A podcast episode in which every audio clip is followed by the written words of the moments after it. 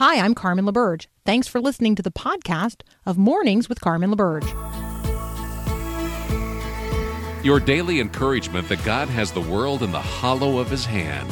This is Mornings with Carmen LaBerge on Faith Radio.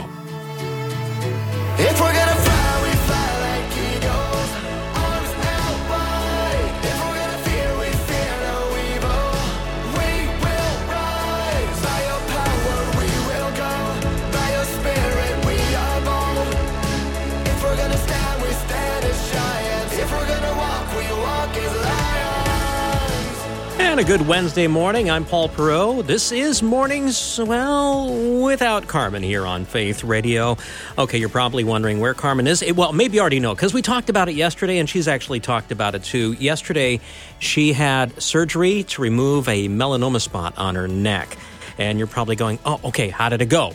Well, the good news is things went well. The surgery was actually pretty quick. She was in in the surg- in the operating room at about seven o'clock central. She was home by ten o'clock. Things went well. She is yes dealing with a little pain, which is to be expected, and uh, otherwise she's she's doing well. So we we ask and ask you that you continue to pray for her. One of the funny things she shared with us is that hopefully she doesn't mind me talking about this, but the uh, the little scar right now kind of has a it looks like a question mark. And she said, How appropriate, because she's always, always asking questions, which makes her a good host for Mornings with Carmen. And hopefully she'll be back in on Monday.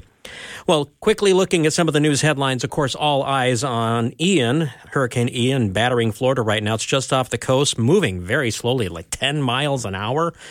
Yeah, it's drawing closer to landfall later today, somewhere between Sarasota and Naples, packing life threatening storm surges as well as potentially catastrophic wind damage and flooding rains. Last reported about uh, two hours ago as a Category 4 with sustained winds near the eye of 140 miles an hour. They're thinking it might weaken to a Category 3 or just on the line between a 3 and 4 when it hits landfall late this afternoon or evening. So, again, be in prayer for the people down in Florida. Many have evacuated, but uh, be in prayer for uh, the people of Florida at this time. On a flip side, weather wise, this is nowhere near as bad. It just is a sign of things to come. Okay, yesterday morning, parts of northern Minnesota and Wisconsin had frost, and even a little snow was reported in Ely, Minnesota, up on the Iron Range, the arrowhead of, uh, of Minnesota. Yes, in September. It's coming. Okay. Let's look at uh, today's Growing Your Faith verse, which is 1 Corinthians 13, verses 4 through 7. Oh, yes, the love chapter. We all love the love chapter. And the verses we're focusing on today love is patient and kind. Love is not jealous or boastful or proud or rude. It does not demand its own way. It is not irritable and it keeps no records of being wrong. It does not rejoice about injustice, but rejoices whenever the truth wins out. Love never gives up, never loses faith, is always hopeful, and endures through every circumstance. Why are we to be patient and kind? I keep thinking, okay, if you know that our sovereign God is in control and that he will bring his kingdom to pass and bring all things to right, we don't have to be anxious and impatient. We can be kind. Even when things seem on the surface hopeless, we can continue to act in love. We never gives up. It never loses faith. It keeps on hoping and enduring through every circumstance. That's that kind of love. So where does this love apply? Does it apply in our relationship with God? Well, definitely, because He's patient and kind with us, and we need to be patient as He works all things together in His right time. Does it apply to our church relationships? Yes, it applies there very much so as we're patient and kind with each other. How about in our marriages? Well, you know, we use we use uh, you know 1 Corinthians 13 in our wedding ceremonies many times. Yes, definitely. Our families? Yes. At work? Well, you know, it's needed there too. How about when you're out in the marketplace shopping and somebody cuts you off, drive, you know, in the parking lot, or, you know, you're you get bad service? Mm, yeah, yeah, really should apply there too.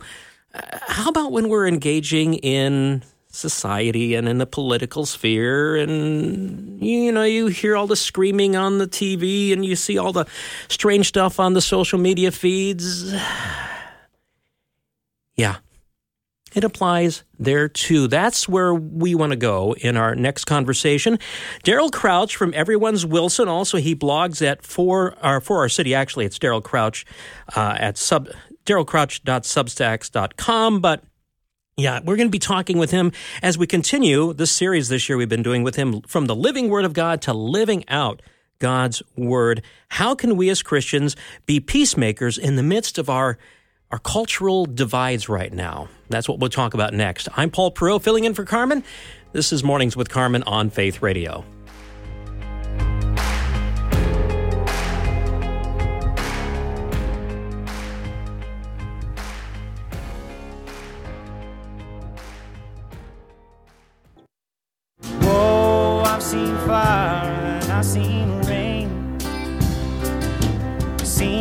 Days that I thought would never end.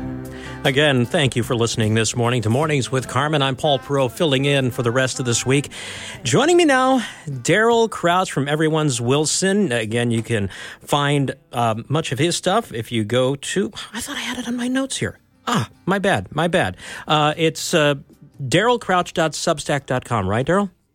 That's correct. Yeah, I'm still trying to work through my online presence, but yeah, thanks.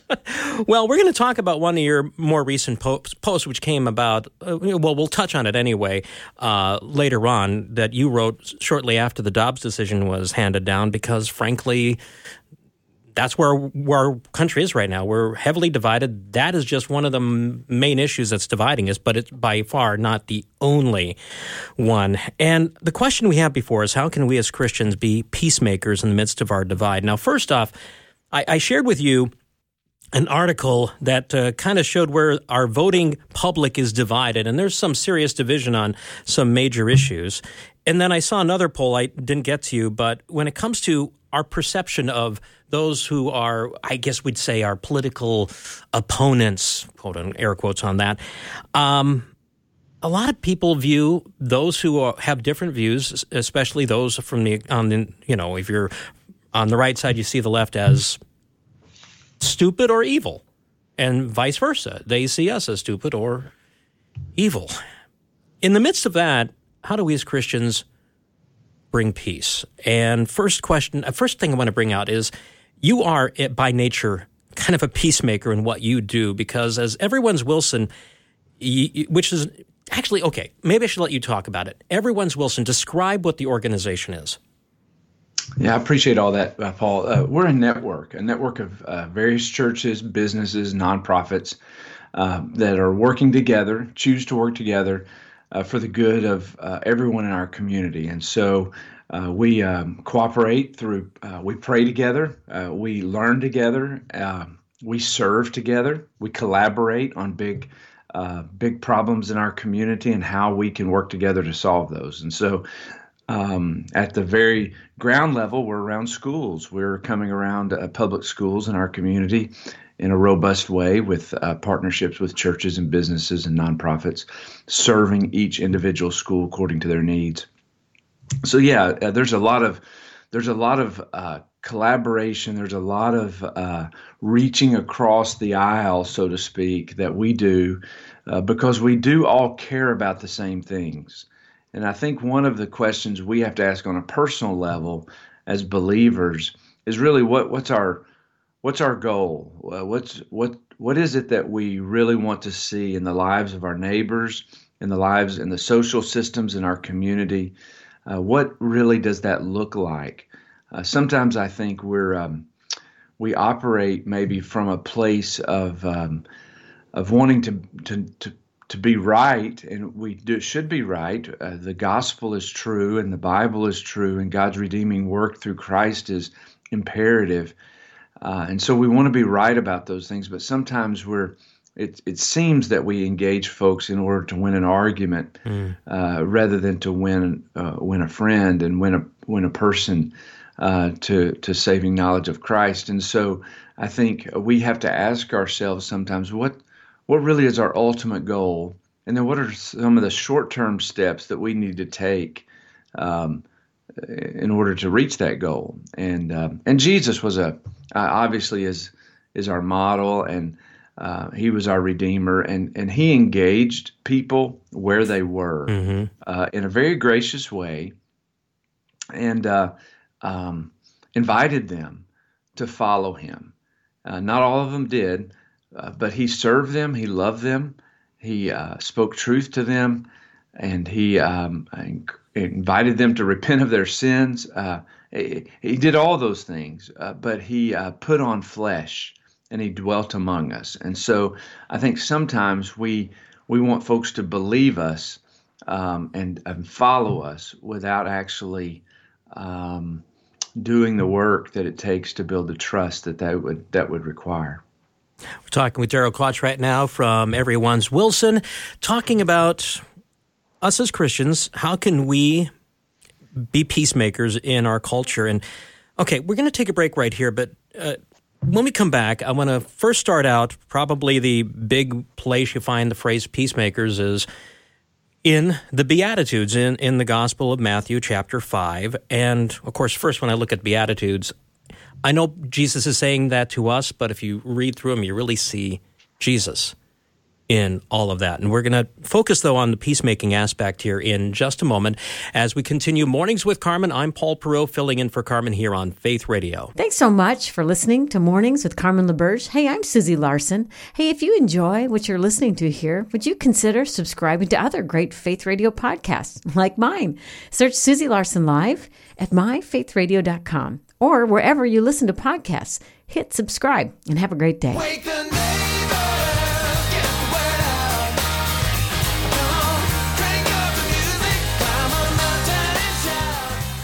Well, again, thank you for listening to Mornings with Carmen on Faith Radio. I'm Paul Perot, and we continue talking with Daryl Crouch from Everyone's Wilson, talking about how can we as Christians truly be peacemakers in the midst of our divided world, our divided neighborhoods, our divided nation. And okay, this, Daryl, is part of when we've been talking to you this year. Carmen had the great idea. Okay, let's, because you have such a pastoral heart, and we love this, how we can take the living word of God and live out his word. So let's start digging in the word. And as I mentioned, you know, the, when we think about being peacemakers, have to go to Jesus first and his famous phrase as part of the Beatitudes Blessed are the peacemakers, for they will be called children of God. Let's first define, in your mind, what does it mean to be a peacemaker? Yeah, it's real distinct from being a peacekeeper, isn't it? And- Yes. and, you know, peacekeeping is um, is, is avoidance and um, uh, avoiding the the differences between us and uh, uh, not speaking the truth in love, but instead just avoiding any um, any risk of conflict. Peacemaking uh, re- requires some courage. I think uh, Francis Schaeffer said that that that truth requires confrontation, uh, loving con- confrontation, uh, but confrontation nonetheless. And so, I think when we think of uh, of a peacemaker, sometimes we think of of someone who uh, perhaps is is lack on courage, but really the opposite is true. We we step into uh, dark places and we bring the light of the gospel, um, and we we we speak the truth, but we also demonstrate the truth in the way that we love neighbor, in the way that we uh, confront issues that uh, may be hurting our neighbors, and and we speak those things in a way that is um, uh, biblical, Christ centered, uh, but also spirit filled. And uh, it is the Spirit of God who dwells within us and speaks through us that ultimately changes hearts and brings peace. Uh, we we live in a very anxious world. We very, live in a very divided and angry kind of culture at this moment, and uh, it's the presence of Christ in us that brings peace. And uh, He is ultimately peace, right? And so Right. I think we we have to to think uh, what is it again that we're trying to accomplish? What is it our hope? What's what's God's hope and his his aim for our neighbors and those that we're engaging with, and that we uh, bring um, peace to bear in the in the circumstances that we find ourselves. Okay, now something you said early in what you just talked about there kind of jumped out at me because you you contrasted the peacekeeper which is the avoidance issue. Just you know, put up the wall, keep keep the things. You're talking peacemaking, which requires a level of relationship. you have to be willing to get to know the people. You have to be willing to engage in a loving way. I mean, going back to you know everyone's Wilson. It's a diverse group of ministries, nonprofits, and businesses. I'm sure you all have different views on many things, but you you found the commonality and you also found the relationship and the commitment to work with each other. That's right, and and trust really is the equity of you know it's it's the currency of change rather, and and and I think if uh, many times we're not willing to do what it takes to build that trust. Again, Jesus came and he put on flesh and he dwelt among us. Mm-hmm. There was a, a relational, and your in your terminology, a relational aspect to Jesus's ministry on earth, and and uh, what he's called us in making disciples is very relational. Uh, it doesn't mean I have to know you for three years or seven years before I share the gospel or uh, uh, uh, confront you with anything significant, but it does mean that we have to do some work to build trust. That simply because we have a voice and a platform doesn't earn us the right uh, necessarily to step into someone's life. Um, uh, Jesus said, I came to serve, not to be served to give my life as a ransom for many. And so through service, through proven skill, through um, sincere love, uh, we build trust with our neighbors and with those people of influence in our community. I think we should write letters to our mayor. We should, you know, do all those things as long as they're uh, done well. But a letter to the mayor or a letter to the principal uh, is, isn't probably going to move the needle like we hope. Uh, mm-hmm. It's um, it's showing up and and serving and uh, being a part of helping them be successful, and how we can bring solutions to bear in their in their most um, uh, needed spaces. And so, yeah, um, relationships are critical because it's through relationships that we build trust, and um, I think that is really the way that we see the transformation that we want to see. Okay. And then another couple of verses. I mean, there's Romans 12, 18. If possible, so far as it depends on you, live peaceably with all. And then also yesterday, this was our Growing Your Faith verse here at uh, Faith Radio, Hebrews 12, 14 into 15. Work at living in peace with everyone and working at living a holy life. For those who are not holy will not see the Lord. Look after each other so that none of you fa- uh, fails to receive the grace of God. I want you I to love comment. that. Yeah. Yeah, I love those verses. And really, um, this is the essence of spirit filled living. Mm. Uh, th- there is there is nothing about any of those verses that come natural to us.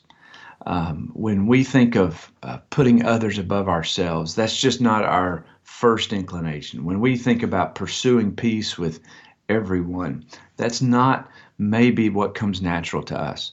It is the Spirit of God, and so as we that works within us, and so as we uh, yield to the Spirit and walk in the Spirit, we will see people as God sees them, as image bearers, worthy of respect and dignity and care and concern. I also think you mentioned the relationship thing a while mm-hmm. ago, but when we get to know someone, when we know their name and their story mm-hmm. and uh, maybe their motivations and where they're coming from, it doesn't change the truth about the gospel or about what's needed, but it does uh, do something in our heart um, to love them a little bit better. Uh, they're not just uh, a, a, name on a Twitter feed. They're not right. just a, um, a, a public figure they're a person. And uh, as we get close to them, we we find that it's easier to love them. It's messy, but mm-hmm. it's easier to see them as a neighbor rather than as an adversary. Yeah. And so I think um, spirit filled living as we walk in the spirit, and He brings people into our into our lives, and we see those as divine opportunities, kairos, this moment mm-hmm. that we have to impact lives. Um, God will use that. Another thing, uh, and by the way, we're talking with Daryl Crouch from Everyone's Wilson here on Mornings with Carmen. I'm Paul Perot filling in for Carmen today, and I want to draw people's attention, and we'll have a link on our show notes to uh, an article you had. You wrote back in late June, Daryl, at your Substack feed, darylcrouch.substack.com, and your name, the name of your organization is Everyone's Wilson, and you talked about in the article, everyone being whole. Now, part of the aspect of peace and peacemaking is you want wholeness for people. You want them to flourish. And so you had an article around that, and, and the latter part of the article, and we have like two minutes. I want you to quickly summarize the three graces for flourishing communities because you want people to flourish. That is a part of peacekeeping. Yeah, I Or appreciate that. peacemaking, Yeah, I should so- say. Yeah, so these these graces um, that I call them, I I think influence is is um, a really good word that that we have again the presence of Christ. He said, I, "I'm I'm with you always, even to the end of the into the earth or into the world." He, he says that I'm I'm with you always. His enduring presence um, assures us of of uh, his work through us and so influence uh, opportunity is the other one that there is this this divine moment that we're in that some of us are an- anxious about but it really is a wonderful moment that we have to bring clarity to the gospel and clarity to God's redeeming work in the world. Uh, political engagement alone I say can't f- create flourishing communities but but as we um, um, engage with with our neighbors uh, and um, uh, disciple making, then that affects the downstream uh, nature of our cultural uh, moment and of the political environment that we're in. And then obedience uh, is just a really um, it's not a great word. We don't or it's not a word we love to use. But uh, Jesus used this, and so we lay aside our autonomy. We lay aside our our independence in that sense, and we voluntarily uh, surrender to Jesus. Uh, when when we live out this uh, faith of ours, those three graces come to bear of influence and opportunity and obedience. And God again intersects all that and uses us uh, for His glory in our particular local situation. And I think that's just in final note, Paul. I think um, we read the headlines of the national news and um, maybe big picture kind of things, and that's important. But the work that God's called us to do, the seat He's given us locally, is really important. So we should step into that. Right. I, I kind of go to a verse that we're also focusing on um, today here at Faith Radio with our reading the Bible together, First Peter, and where Peter is ta- telling him, "Dear friends, I warn you as temporary residents and foreigners to keep away from worldly desires." But he goes on from there: "Be careful to live properly among." Your unbelieving neighbors. Then, even if you ac- they accuse you of wrongdoing, they will see your honorable behavior and they will give glory to God.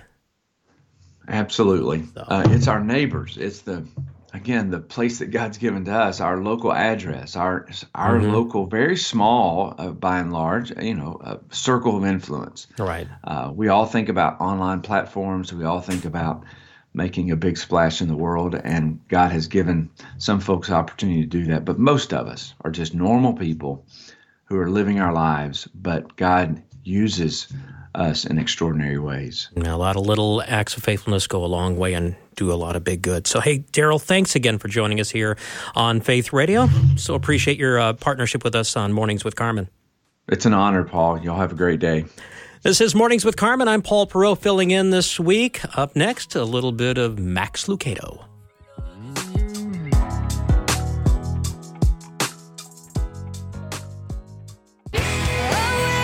my heart, awaken my soul, awaken your power and take control. This is Mornings with Carmen on Faith Radio. Again, I'm Paul Perot filling in. And okay, all of us at some level, believer or unbeliever, are theologians.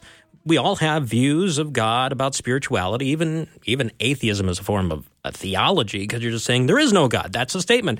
That being said, that doesn't mean we're all good theologian. There was a there was a report that came out recently, the State of Theology report, and some on uh, well from a Christian biblical Christian standpoint, some disconcerting um, trends in that, which we're going to talk about with Mark Turman. Mark is with the Denison Forum. He'll join me shortly here on Mornings with Carmen. Thanks again for listening to Faith Radio.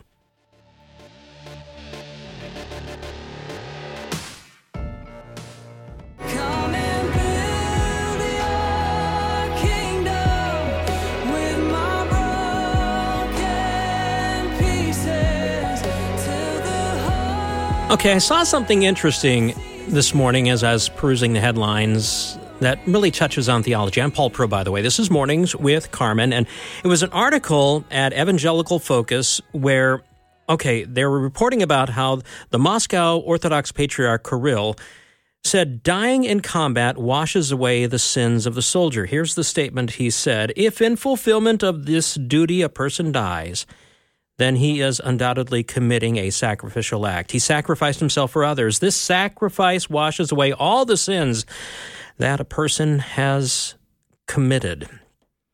You know, there's there's an element of truth when you think about Christ and his sacrificial act, but okay, as much as we want to say what was he thinking, unfortunately when you look at the beliefs of a lot of people, you have to kind of go, what are they thinking? Sometimes even us. We have to think clearly about things. And that's why I'm glad to have Mark uh, Turman from the Denison Forum joining us. Hey, Mark, good morning. Thanks for joining us on, uh, on Faith Radio. Good morning, Paul. Great to be with you. So, when you heard what uh, the patriarch said, what was the first thing that shot into your mind?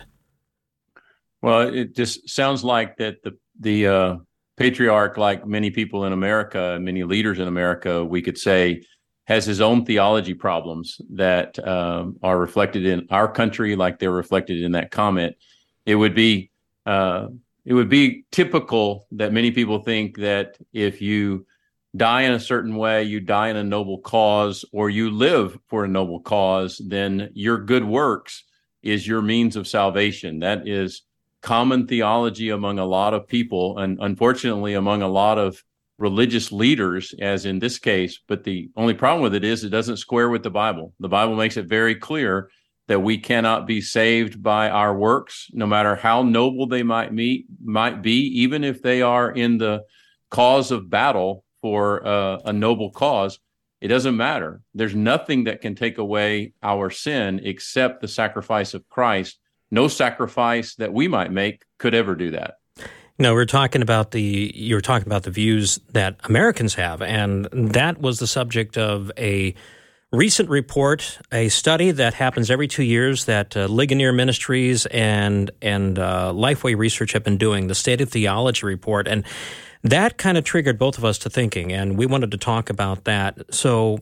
Uh, Mark, give us a background about the state of theology. I did a brief cursory one here, but the state of theology study, what's it been trying to accomplish over the last so many week or years?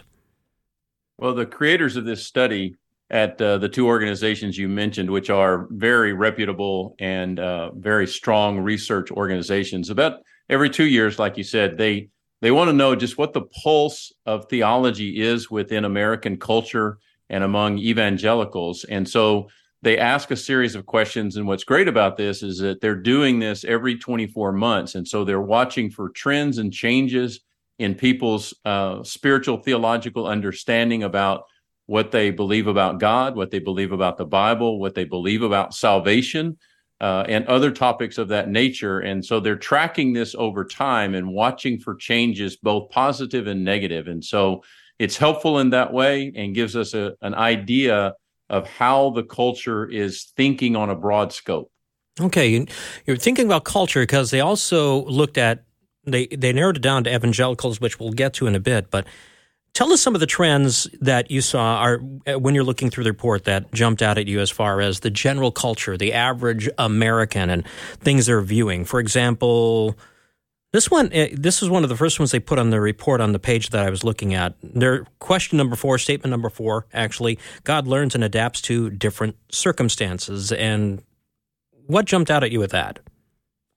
Well, it really caught my attention. That's the first item in the survey this idea that God can change when the Bible is very clear in multiple places that God is what theologians call immutable. He has no need for change, no capability of change because he is complete in every way in and himself, and therefore there is no uh, no possibility of him being able to change. Christians find a great deal of comfort in that, in knowing that God is, uh, as we say, the anchor of our faith from the book of Hebrews, that we can count on him to be the same because he has no need or capacity for change. But people want to believe that God is more like us and that he has a need to learn, grow, adapt, advance in his understanding when as A.W. Tozer says, that just simply is not possible because he is complete and has never, ever not been immutable and complete in every bit of his essence. Hmm.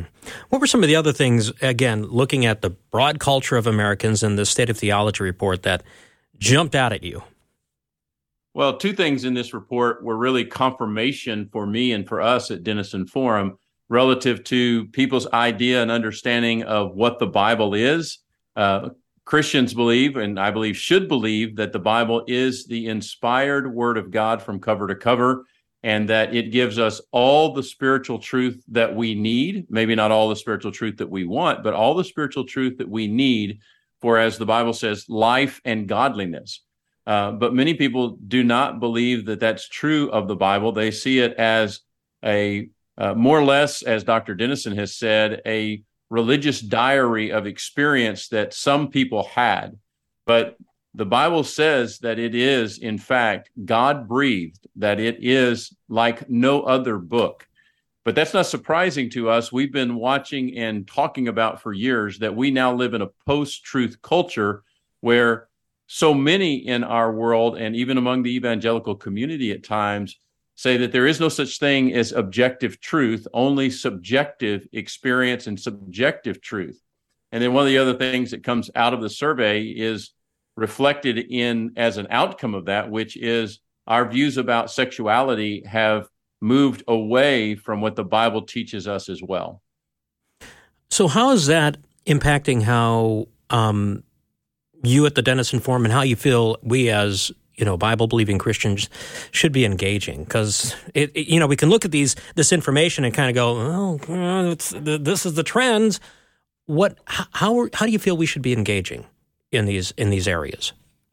Well, I think pers- first of all, it's it's a matter of personal commitment of believers really getting serious about what they believe and why they believe it. Uh, you know, salvation is a personal thing. Uh, rededication is a personal thing. If you're already a Christian, but you begin to understand through the Holy Spirit and through the Bible that uh, you're not aligned with the things of God and with the truths of God as you should be, then that can bring you to a point of initial salvation or rededication. We're praying for that, obviously, always, and hopefully every one of us as believers would be doing that on a daily basis. We believe that revival comes to a church when a congregation of people begin to more fully align themselves in community together with God's will. But we are praying in a bold way at Denison Forum for a spiritual awakening in our country and in our generation, that there would be a widespread movement of the Holy Spirit that would come across our country and across our generation, that people would begin to really anchor themselves in the person of Christ and in the revelation that we get in the Bible. Now, I think that starts, Paul, with every individual believer living that out on a daily basis and then living it in winsome joy and invitation to Mhm. the people around them. Look at the people in your home, your neighbors, your circles of relationship and influence. Where can you live a passionate Christian life that others will see as attractive and different from what they're seeing in the culture as people's lives uh, come a, come apart in so many ways because they're not living in agreement with God. Yeah, there, there's so much, so many strings I could pull on that because, I mean, uh, again, yes, we need to live in ways. Yes, we need to evangelize. Not dissing that, but unless we're living lives in accord with God's truth as well, um, and joyously doing so, the world is just going to kind of, yeah, interesting. Never mind. Right? Absolutely. I mean, why why would they want something that doesn't uh, that doesn't look different and doesn't look more joyful, more hopeful, um, more beautiful than what they're experiencing in in their own attempts to try to figure life out. Why why would they want it if they can't see it incarnated and and manifested in our lives? Mm, incarnation, like that.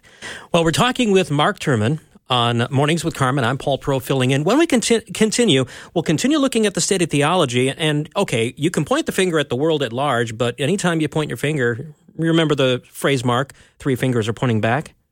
That's right. Yeah, Yes. we got to look at ourselves and what we who claim to be evangelical um, are believing too. In this study, it wasn't very pretty. So let's talk about that in just a few moments. This is Mornings with Carmen on Faith Radio. Thanks for listening to the podcast of Mornings with Carmen. As you know, this is a rebroadcast of the live radio show carried on the Faith Radio Network. There's a lot going on at Faith Radio, tons of free resources just waiting for you and for you to share with others at myfaithradio.com. How does that all happen? Well, it happens through listener support. So, Faith Radio, Mornings with Carmen, all available because of listener support from listeners, well, just like you. If you're a supporter, Thank you so very much. If you'd like to become a supporter today, just visit myfaithradio.com. And again, thanks for being a part of what we do every day at Mornings with Carmen.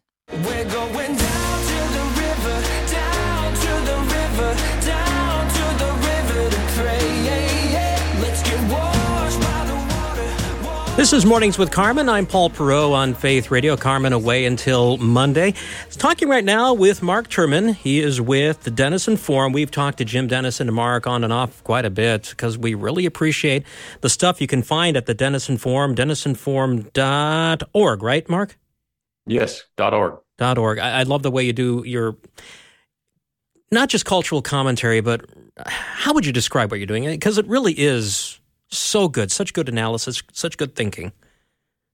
Yeah, our desire is to discern the news differently, and what we mean by that is, is we want to see everything through a biblical, uh, Holy Spirit lens, and to try to understand it that way, and then to respond to it in the most redemptive ways possible. All right. Well, it is so helpful. I know Carmen goes to it regularly. I go there quite often myself. And so thank you for what you and your team have been doing.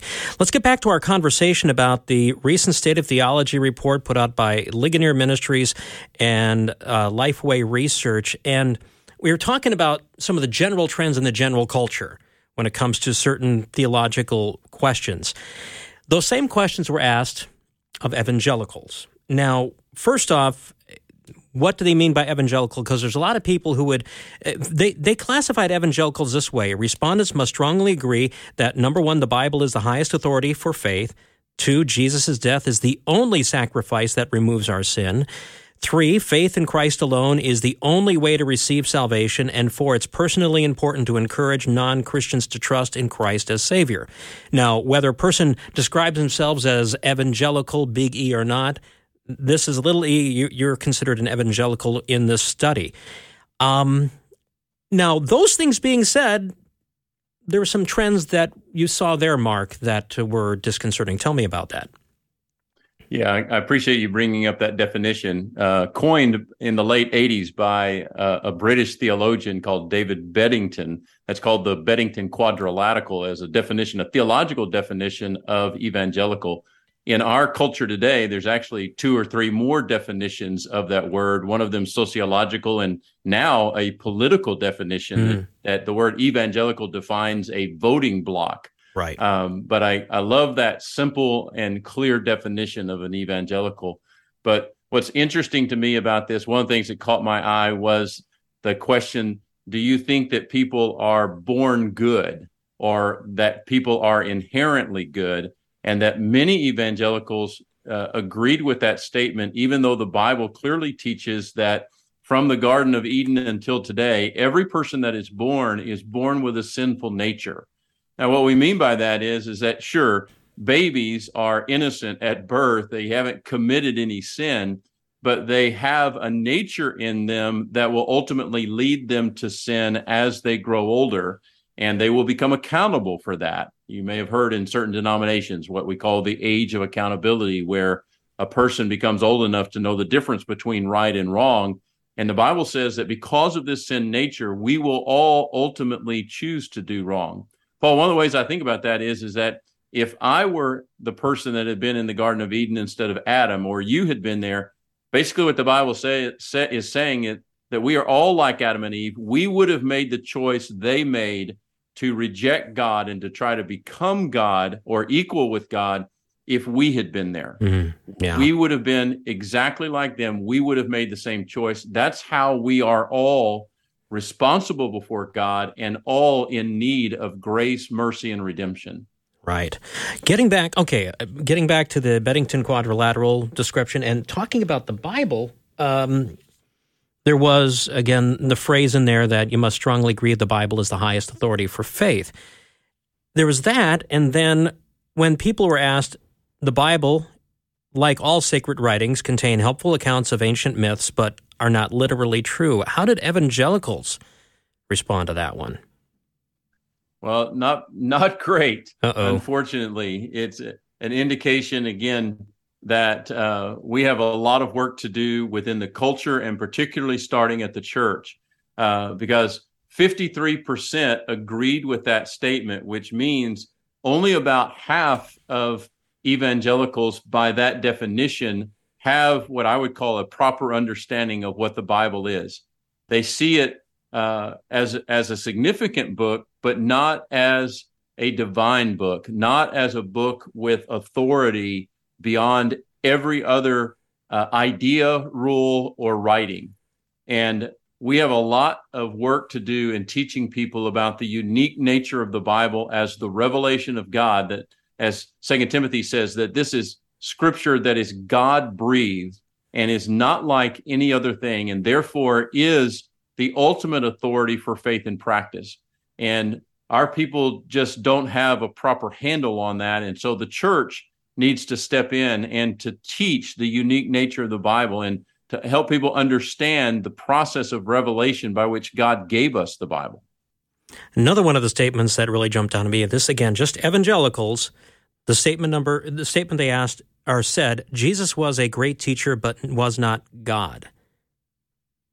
Yeah, really, really troubling to see the number of, of evangelicals who did, uh, who agreed with that statement. Mm-hmm. basically saying that that Jesus was a great person, he was a great teacher, uh, but he was not the Messiah. He was not God wrapped in flesh. Forty-three percent of the respondents to this survey agreed Jesus is a good guy, he's a good teacher, but he was not God. When everything about his story, as revealed in Scripture and affirmed by history, indicates that he was. I think it was C.S. Lewis who said that that when you look at Jesus, he was either a lunatic or he was Lord. He cannot be something other than that.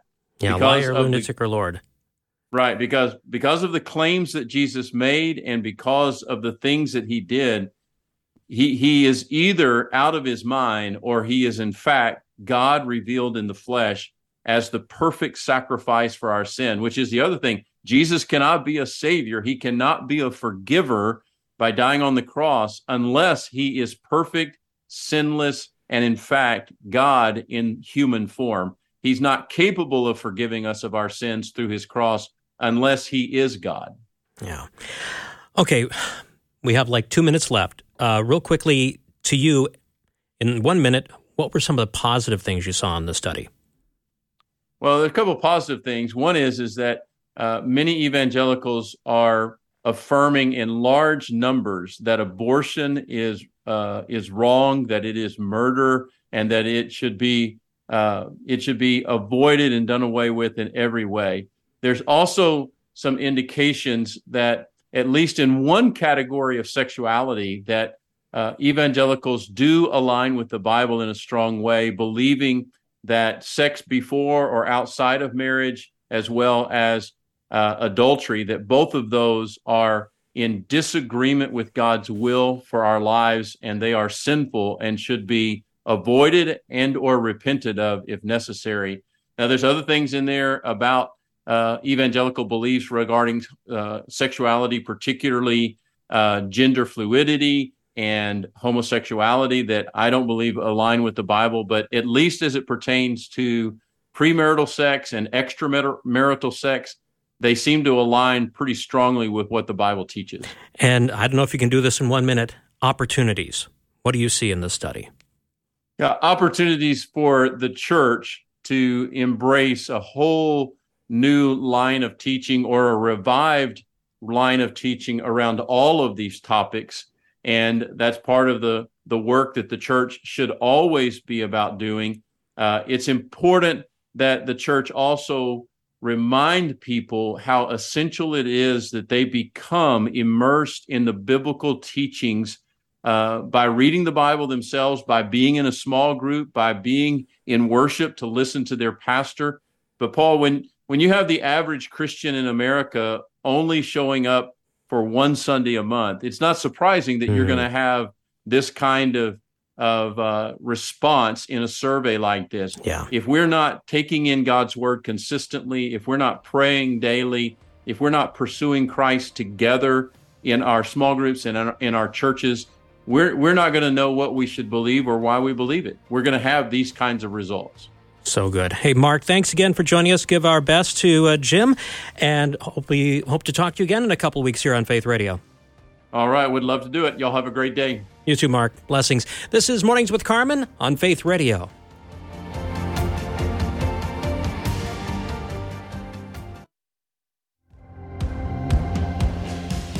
Well, again, this is uh, Mornings with Carmen. I'm Paul Perot. Coming up next hour, well, we're going to talk some science. We have Heather Zeiger joining us here on Faith Radio, looking some of the science headlines, including talking about Hurricane Ian, and also this event that happened in space deflecting an asteroid. We'll talk about that here on Faith Radio.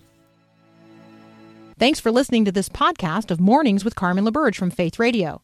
If you haven't, you can subscribe to automatically receive the podcast through iTunes or the Google Play Music app. That way, you never miss an episode. It's also available anytime at myfaithradio.com.